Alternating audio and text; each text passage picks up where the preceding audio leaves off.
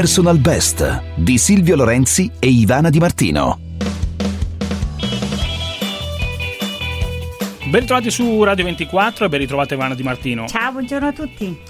Allora, rieccoci come ogni settimana per parlare di running, di atletica e di triathlon e come abbiamo anticipato la scorsa settimana, oggi sono al telefono con noi la nutrizionista Francesca De Riu. Ciao, buona domenica a tutti. E il coach Fabio Vedana. Ciao a tutti, buongiorno. Allora, al telefono con noi per eh, insomma, rispondere a qualche domanda dei nostri ascoltatori. Oggi è una domenica un po' strana, insomma, come a molti siamo ormai abituati, è anche la una prima domenica di primavera, siamo per lo più in zona rossa, abbiamo insomma, dalla nostra il fatto che uno dei pochi motivi che ci consentono di mettere il naso fuori casa eh, è quella di fare sport e di correre anche lontano dalla nostra abitazione purché l'attività inizia e finisca a casa nostra, almeno a questo io sono rimasto.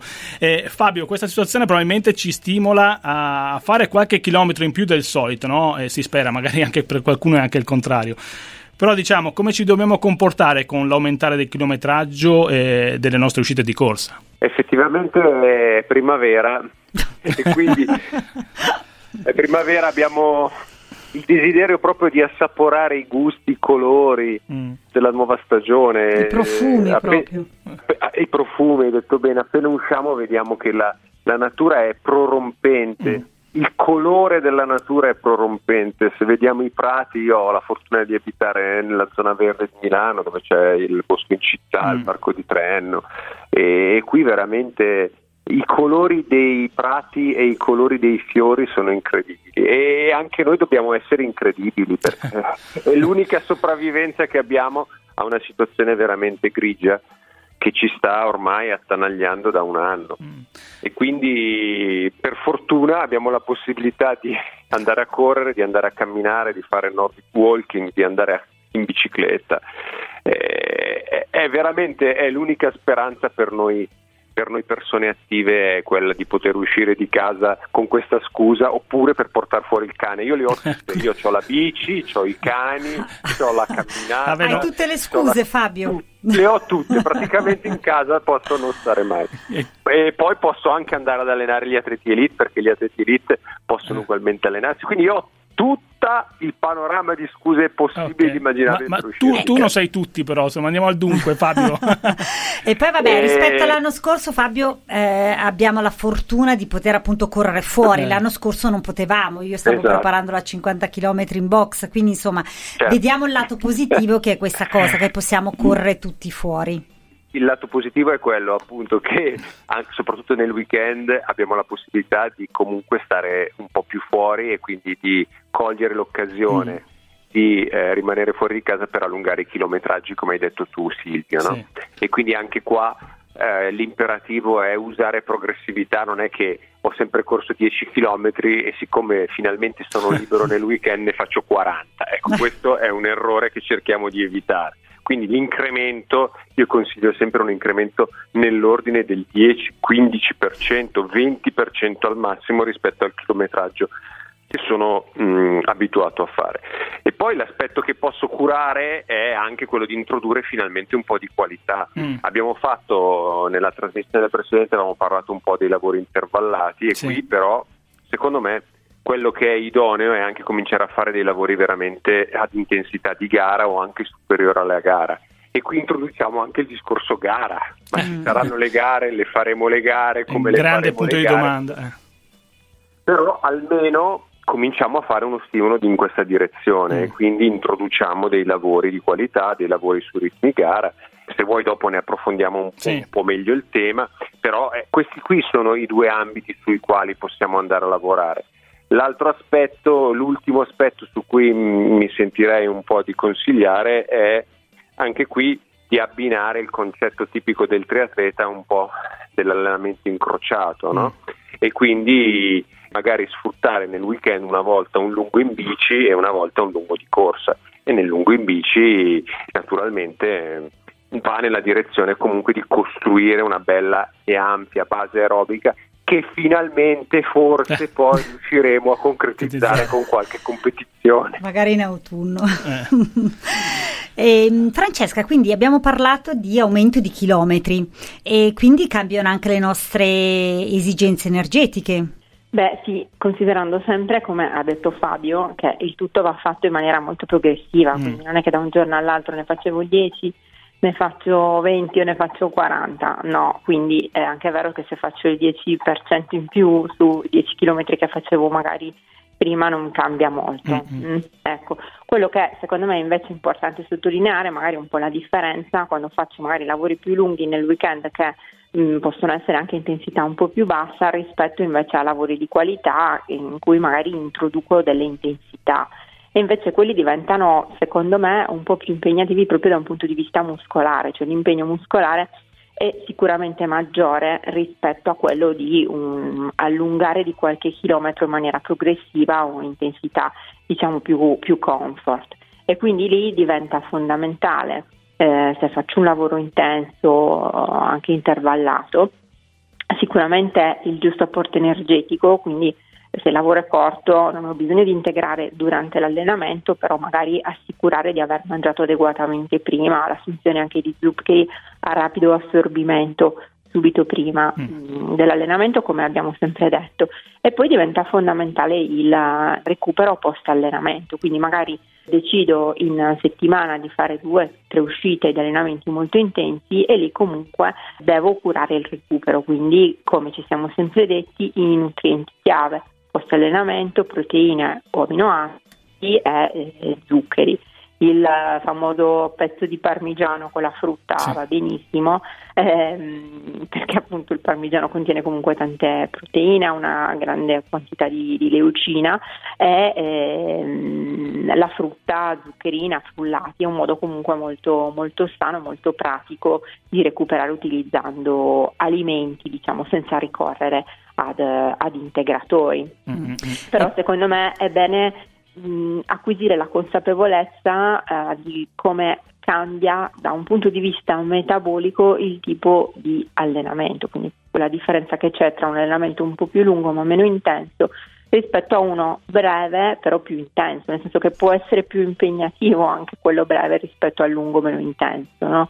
perché esco un po' dalla mia zona di comfort, sì. quindi spingo un po' di più. E poi dobbiamo sempre tener conto che inizia appunto oggi la primavera e quindi cambia, cioè, cambiano anche le temperature poco a poco, quindi dobbiamo cercare anche di idratarci bene, no? cominciare a idratarci bene. Sì, certamente. Abbiamo sempre detto che l'idratazione è importantissima anche ehm, eh, durante l'inverno, quindi col freddo in realtà ci disidratiamo lo stesso. Non avverrà perché siamo comunque all'inizio della, della primavera un cambiamento drastico delle temperature, però eh, come spesso accade ci potranno essere quei periodi di caldo anomalo che poi magari sono seguiti da un freddo anomalo in primavera, quindi adattarsi potrebbe essere difficile, quindi è, diciamo, è più facile adattare l'idratazione in maniera graduale quando si ha un passaggio delle temperature graduale appunto.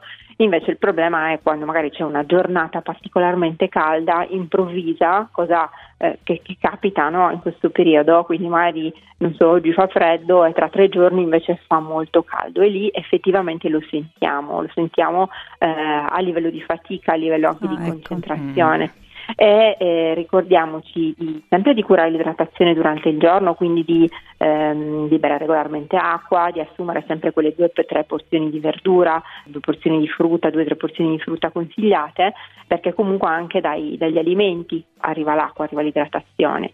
Eh, se ci alleniamo in maniera molto intensa, studiamo tanto, lì comunque diventa necessaria anche una, un'integrazione. Mm-hmm. Per esempio quando facciamo anche i nostri lunghi in, in bici sia che fa caldo sia che non fa caldo, comunque è importante idratarsi, quindi bere con regolarità ogni 10-15 minuti sin dall'inizio della nostra uscita senza aspettare di morire di sete. Mm. Poi chiaramente le teorie sono, sull'idratazione sono tante, no? quindi c'è chi dice devi aspettare di avere sete, c'è chi dice forza un po', però in realtà l'idratazione è fondamentale e se siamo disidratati perdiamo concentrazione e soprattutto non riusciamo neanche più a utilizzare l'energia mh, a livello muscolare. E quindi io comunque consiglio tra vedere e non vedere di bere con, con regolarità. Ecco. Mm-hmm. Fabio, eh, alcuni ascoltatori quasi all'unisono eh, ci hanno scritto dei messaggi simili che riassumo un po' come quello che ci hai anticipato tu prima, no? con il fatto che il calendario delle gare è pressoché fermo, eh, non si ha proprio insomma, voglia magari di mettersi sotto con una preparazione specifica, eh, quindi corrono giusto per non perdere la forma. Eh, come possono ottimizzare i, i loro allenamenti? Appunto? Eh, come abbiamo spoilerato prima, cominciamo a inserire degli allenamenti di qualità elementi di qualità vuol dire che l'intensità è alta e i tempi di recupero mano a mano diminuiscono. No? Eh, il classico allenamento della qualità è, sono le ripetute mm. oppure i tratti a ritmo gara. È importante dare anche un contorno per quanto riguarda i prerequisiti, cioè dobbiamo sapere che un allenamento di qualità, soprattutto per la nostra popolazione di quindi appassionati, amatori, entusiasti della corsa e del benessere deve essere fatto quando sto bene e quindi eh, è inutile fare un allenamento di qualità se ho recuperato male la settimana, se ho dormito male, se mm. non mi sono idratato bene, se non mi sono alimentato bene. E siccome quasi sempre l'ideale per lo sviluppo dell'intensità è fare un allenamento nella, nel momento pomeridiano serale, eh, anche noi quando posizioniamo gli elementi di qualità, quel, il gruppo elite che non ha problemi a, a, di natura di organizzazione del tempo, cerchiamo sempre di posizionarlo nel pomeriggio, proprio perché è, è il momento in cui si è pronti per quel tipo di stimolo. Quindi i prerequisiti che abbiamo detto sono fondamentali per arrivare a fare l'allenamento nelle condizioni migliori, perché è inutile arrivare mm. all'allenamento di qualità se non si è pronti per farlo, perché altrimenti per il nostro corpo eh, genera una sofferenza troppo grande. E siccome noi ci alleniamo per star bene, se crea una mm. sofferenza troppo grande, crea un, uno stimolo troppo elevato, poi i tempi di recupero saranno enormi. Mm. Adesso ci sono questi bellissimi device che ti monitorizzano gli allenamenti e poi ti dicono quanto tempo hai da recuperare. Sì, ecco, sì. quando appaiono dei numeri tipo 72 ore, 84 ore, vuol dire che forse l'allenamento è stato un po' troppo intenso. È quello che succede sempre a me, insomma. no, a me cambia sempre. Cosa dici Ivana? A me cambia sempre, cioè magari faccio 20 km mi dice 12 ore, non lo so, mi cambia, magari ne faccio 10 mi dice 26, quindi non riesco a capire non so, sarà tutto sbagliato. Però tornando al discorso dei due allenamenti cardine un po' mm. da inserire in questa fase, anche un po' per, per avere quello, quella sensazione che è tipica dei lavori di qualità e di ritmo gara, che è proprio l'intensità di respiro molto elevata, sentire i muscoli che lavorano al massimo delle proprie capacità di tensione, sentire la velocità attraverso l'aria fresca che arriva sul nostro corpo. Mm. No? Poi ci stiamo anche un po' togliendo i vestiti visto che la temperatura sta salendo, quindi questa emozione di sentire l'aria che scorre veloce sulla pelle è sicuramente l'aspetto più bello che si ha quando si, ha, si eleva la velocità. Eh, abbiamo parlato quindi dell'allenamento di qualità principi che sono le ripetute mm. e quindi se vogliamo introdurre un allenamento di ripetute diamo anche qui dei, delle regole molto semplici. Sì. Eh, l'allenamento principe è quando lavoro a un'intensità vicina o poco superiore all'intensità di soglia anaerobica, come la riconosco se non sono un super professionista, se mm. non sono esperto? La velocità di soglia è quella velocità in cui io faccio fatica, quindi sono impegnato, però non sono a tutta. Eh perché in qualsiasi momento della ripetuta posso aumentare ancora un po' l'intensità. Questo è, è dal punto di vista pedagogico è quello che dico sì, a, a, agli atleti non atleti, eh. o quindi non evoluti dal punto di vista delle, conos- delle conoscenze personali, eh, come identificazione dell'intensità di soglia anaerobica. E poi la durata, ecco, possiamo iniziare con ripetute di una durata da 2 fino ad arrivare a 6-8 minuti, 8 minuti è già abbastanza impegnativo e eh, con un recupero che è più o meno analogo al tempo di lavoro, quindi se faccio delle ripetute di 2 minuti lavoro con un recupero intorno ai 2 minuti, se faccio un allenamento intorno al, una ripetuta intorno ai 6-8 minuti lavoro anche qui con un recupero abbastanza ampio, non magari tutto il tempo ma leggermente meno proprio per dare in modo che tutto si ripristini e riesca a ripartire con un'efficienza abbastanza mm. completa in modo tale da stimolare quello che mi interessa, che è la potenza aerobica, cioè la massima capacità del nostro sistema energetico aerobico di lavorare e poi anche l'intensità dal punto di vista delle tensioni muscolari. E come volume generale direi di stare intorno, iniziare con un volume intorno ai 12-14 minuti fino ad arrivare a un volume generale di ripetuta intorno ai 25-30 eh. minuti che già per un amatore è, è abbastanza mm, impegnativo. Mm, mm. Quindi queste sono un po' le norme generali che ci possono spingere anche a fare qualcosa poi vicino al ritmo gara. Quindi se ho sviluppato una volta a settimana con la qualità, con appunto le ripetute, potrei pensare nel weekend, se non, visto che non ci sono le gare, di fare delle simulazioni di gare, quindi magari da solo con qualche amico che più o meno ha la mia velocità, ha la mia esperienza, ha la mia voglia di, di, mettermi in confronto faccio per esempio delle simulazioni sui 5 km, okay. sui 10 km, ecco secondo me dai 5-10 km viene bene, oltre i 10 km comincia a essere abbastanza impegnativo. proprio perché non sai anche come ritrovare il percorso, come ritrovare le persone. Ecco. Mm-hmm. Allora, fare una simulazione di gara da solo devi essere veramente ipermotivato. farla assieme a un amico già diventa più simpatico, farla assieme a un gruppo di amici diventa veramente una festa, no? E diventa anche soprattutto c'è tutta la parte un po' goliardica, no? Varia, cui... varia a seconda dei colori, insomma, queste varie condizioni. Eh, Rossa da solo, da insomma, solo. poi diventare insomma, giallo. Però ecco, mh, naturalmente sempre rispettando le distanze, sì. cioè, anche mm. se sono un gruppo di amici sapete che basta rimanere intorno ai due metri di distanza. Sì, sì, sì, si fa una partenza, si visto che fare. siamo all'aperto possiamo, possiamo, spaziare quanto vogliamo. Ecco. Li lascerò Però, tutti diciamo dietro. Questi, questi, sono, questi sono veramente le, le situazioni che andiamo a crearci per darci degli stimoli nuovi, per motivarci, per divertirci, per cercare di sopravvivere a sì. un momento comunque che, che, è da fin troppo tempo molto impegnativo dal punto di vista soprattutto psicologico. Eh, sono molto curiosa, Francesca, di farti questa domanda e soprattutto della tua risposta, che arriva da Claudia e ci chiede: ehm, Ho provato più volte a fare meno del pane, ma alla fine cedo sempre. Con cosa lo posso sostituire? Io non riesco mm. eh, a non mangiare. allora, ehm, sì, no, io faccio questa domanda di diciamo risposta. okay, perché? Rispondo con una domanda nel senso perché si dovrebbe fare a meno del pane. Perché adesso ci sono tante persone convinte, per mm. esempio, che il pane sia la peggio cosa del mondo e quindi magari sostituiscono con cracker, grissini e ecco. altre cose, no? Eh, quindi c'è già questa disinformazione di base, nel senso perché il pane, eh, il pane lo devo eliminare, no? Poi c'è chi magari ti dice perché hai lieviti e quindi c'è stato mm. tutto il periodo in cui andava la moda delle intolleranze, quindi il pane essendo un lievitato lo dobbiamo eliminare, eccetera.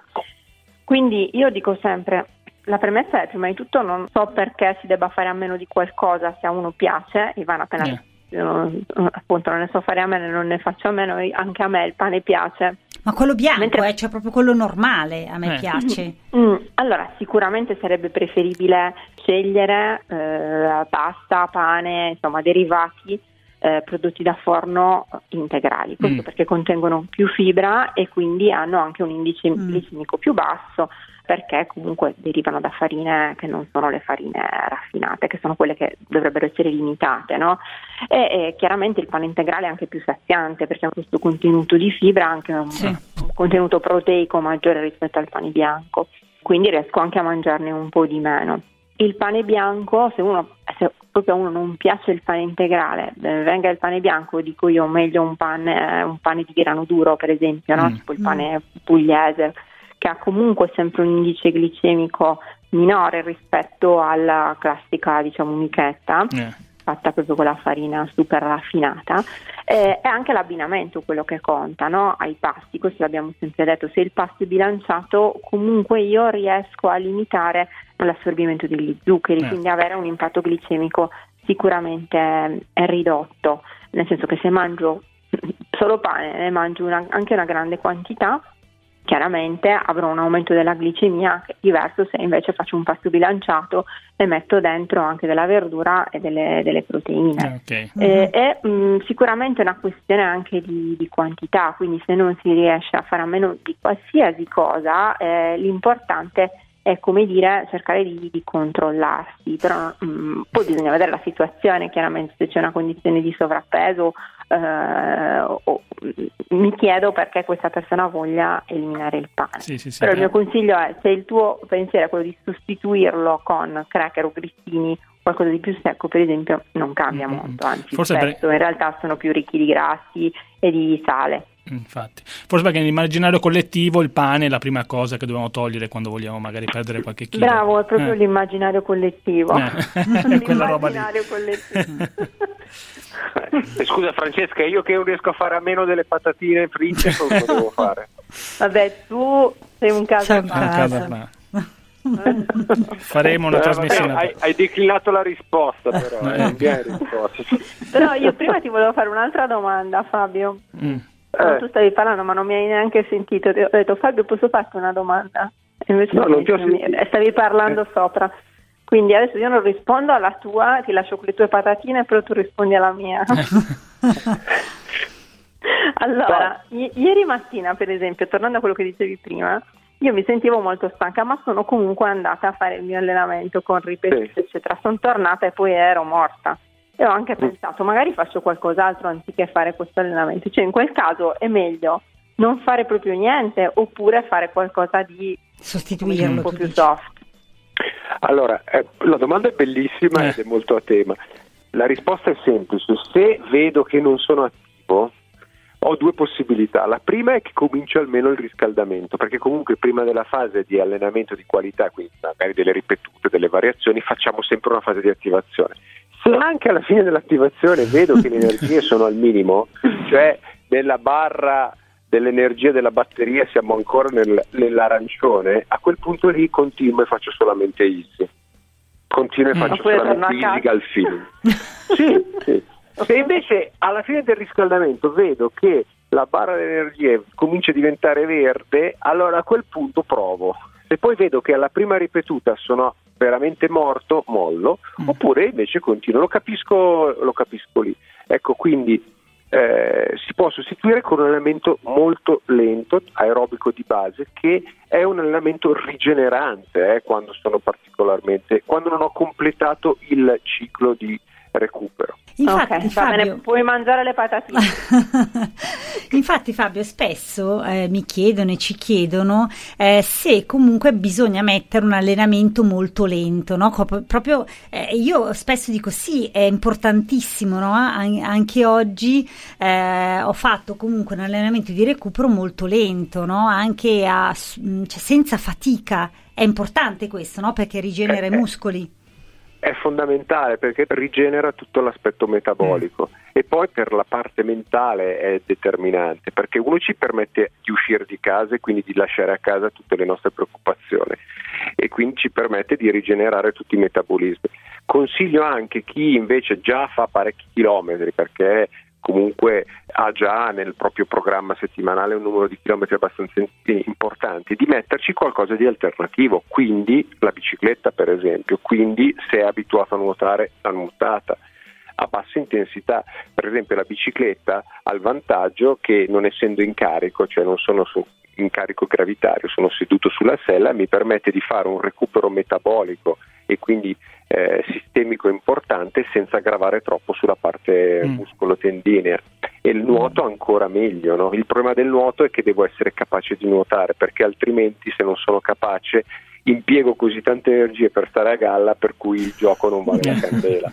Però è sempre lì, cioè è un discorso tecnico. Nuoto, io ti, vi parlo dei triatleti di, di alto livello come i miei se gli dici facciamo qualcosa di easy, loro preferiscono andare a fare una nuotata, soprattutto d'estate perché si rinfrescano, eh. quindi non lo so, nuotano 2000 metri molto sciolti, l'acqua ti fa una specie di massaggio naturale ed è perfetta. Eh. Oppure dopo un allenamento di grande qualità di corsa, quello che proprio gli piace fare di più è fare un po' di bici anche statica, eh, cioè anche un po' di rulli dopo 45 minuti di rulli facili ti permette di sistemare le gambe, questo è lo slang, sistemo le gambe perché così domani posso ancora allenarmi con un'intensità, con un'intensità medio-alta. Mm-hmm. Di certo non vanno a correre, non scelgono di farla ecco, infatti, no, l'ultima... non scelgono di farla correre. L'ultima delle opzioni. Eh. Sì, è l'ultima. allora, guarda, no, no, non è proprio l'ultima, ti dico una cosa. Mm. Quando siamo, allora, quando siamo a Milano, sì, è l'ultima delle opzioni. Eh. Quando siamo in training camp, magari in un posto molto bello, alcuni scelgono di fare la corsa rigenerante easy proprio perché vanno in ah. armonia con, il, con, la con l'ambiente. Sì, sì, sì. per esempio adesso in primavera eh, siamo, i ragazzi sono in, in training camp in Toscana, io sono appena tornato. Vi assicuro che fare una corsa rigenerante di 40 minuti lungo il mare, vicino a una costiera come quella toscana, una costa come quella toscana, con eh, la natura che è prorompente come energia, come ah. colori, serve tantissimo per la parte proprio psicologica, no? per la, la, il recupero mentale che in chi si allena tanto e in chi mm-hmm. è tanto sotto stress è la medicina più, sì, sì. più, forte, più importante. Infatti io è un anno che sono in armonia con la città invece. esatto. Infatti voi non lo vedete ma Silvio è pallidissimo, eh, davvero, è pallido. Ormai sono spento. Allora... Eh, manca di vitamina D, ecco, sì. Francesca. Sicuramente, ecco. Tutti manchiamo di vitamina D. Infatti. Fabio, eh, parlavi di, di, bici prima, eh, Marco di Bologna ci, ci, dice corro quattro volte a settimana ma ora che è arrivata la bella stagione vorrei usare la bici insomma, al posto de, di un'uscita di corsa, come mi devo comportare? Allora, se non hai mai usato la bici è una scelta strategica fantastica per aumentare il volume in generale.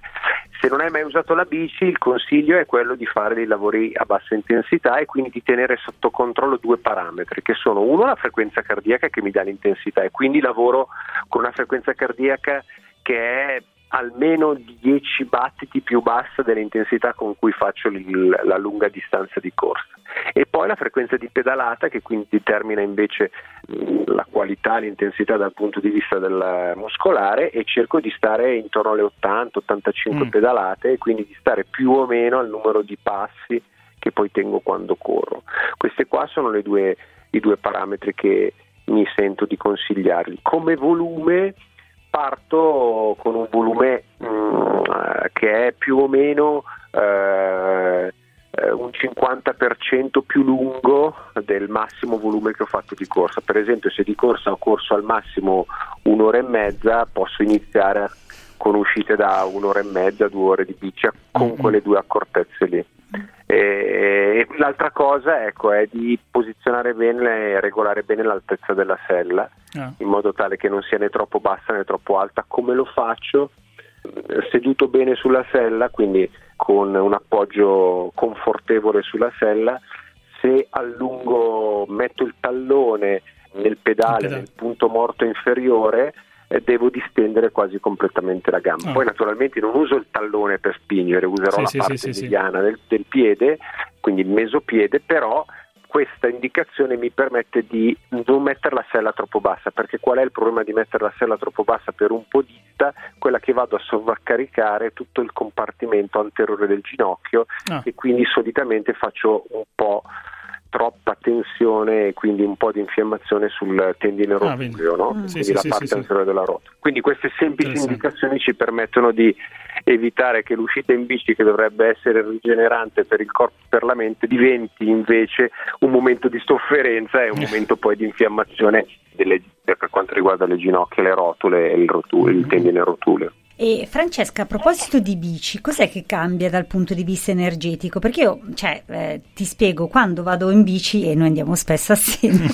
magari, non so, vabbè, bevo, eh, poi dopo a un certo punto magari dico no, ma non ho fame, dopo 10 km basta, non ho più energie, cioè non, non, non ti viene fame quando vai in bici, mm. però ne hai bisogno e crolli allora, subito, sì. non è come la corsa che te ne rendi conto. Sì, certo. Allora, nel tuo caso c'è da dire che tu sei molto adattata alla corsa e non alla bici, mm. no? Quindi fai più fatica quando vai in bici. Quindi tu che sei una persona comunque con una certa capacità di resistenza, in realtà fai comunque fatica anche se in bicicletta vai a un'intensità bassa perché non sei adattata come dire a, quella, uh-huh. a quel gesto. Okay. E poi l'errore tuo nello specifico, quindi, diciamo anche di, eh, di, di, tanti altri sicuramente. Uh-huh è quello di eh, non, non, bere, non integrare da subito. La bicicletta rispetto alla corsa in realtà ci mm. consente di integrare con molta più facilità perché comunque abbiamo la possibilità di tenere con noi una borraccia, all'interno di questa borraccia possiamo essere sali minerali, zuccheri, diluiti anche a seconda delle nostre necessità energetiche chiaramente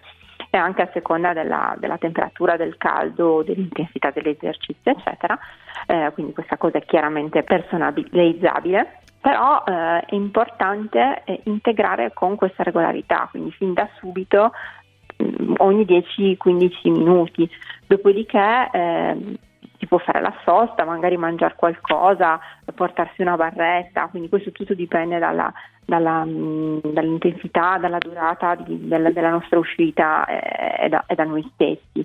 Però l'errore comune è proprio questo, di, di dire tanto sto andando a fare un giro mm. in bici, non assumo niente, e poi effettivamente a, eh, do, dopo un po' ho, ho fame, ho energie, eh, magari non ho fatto un'adeguata colazione prima, anche questo è da considerare.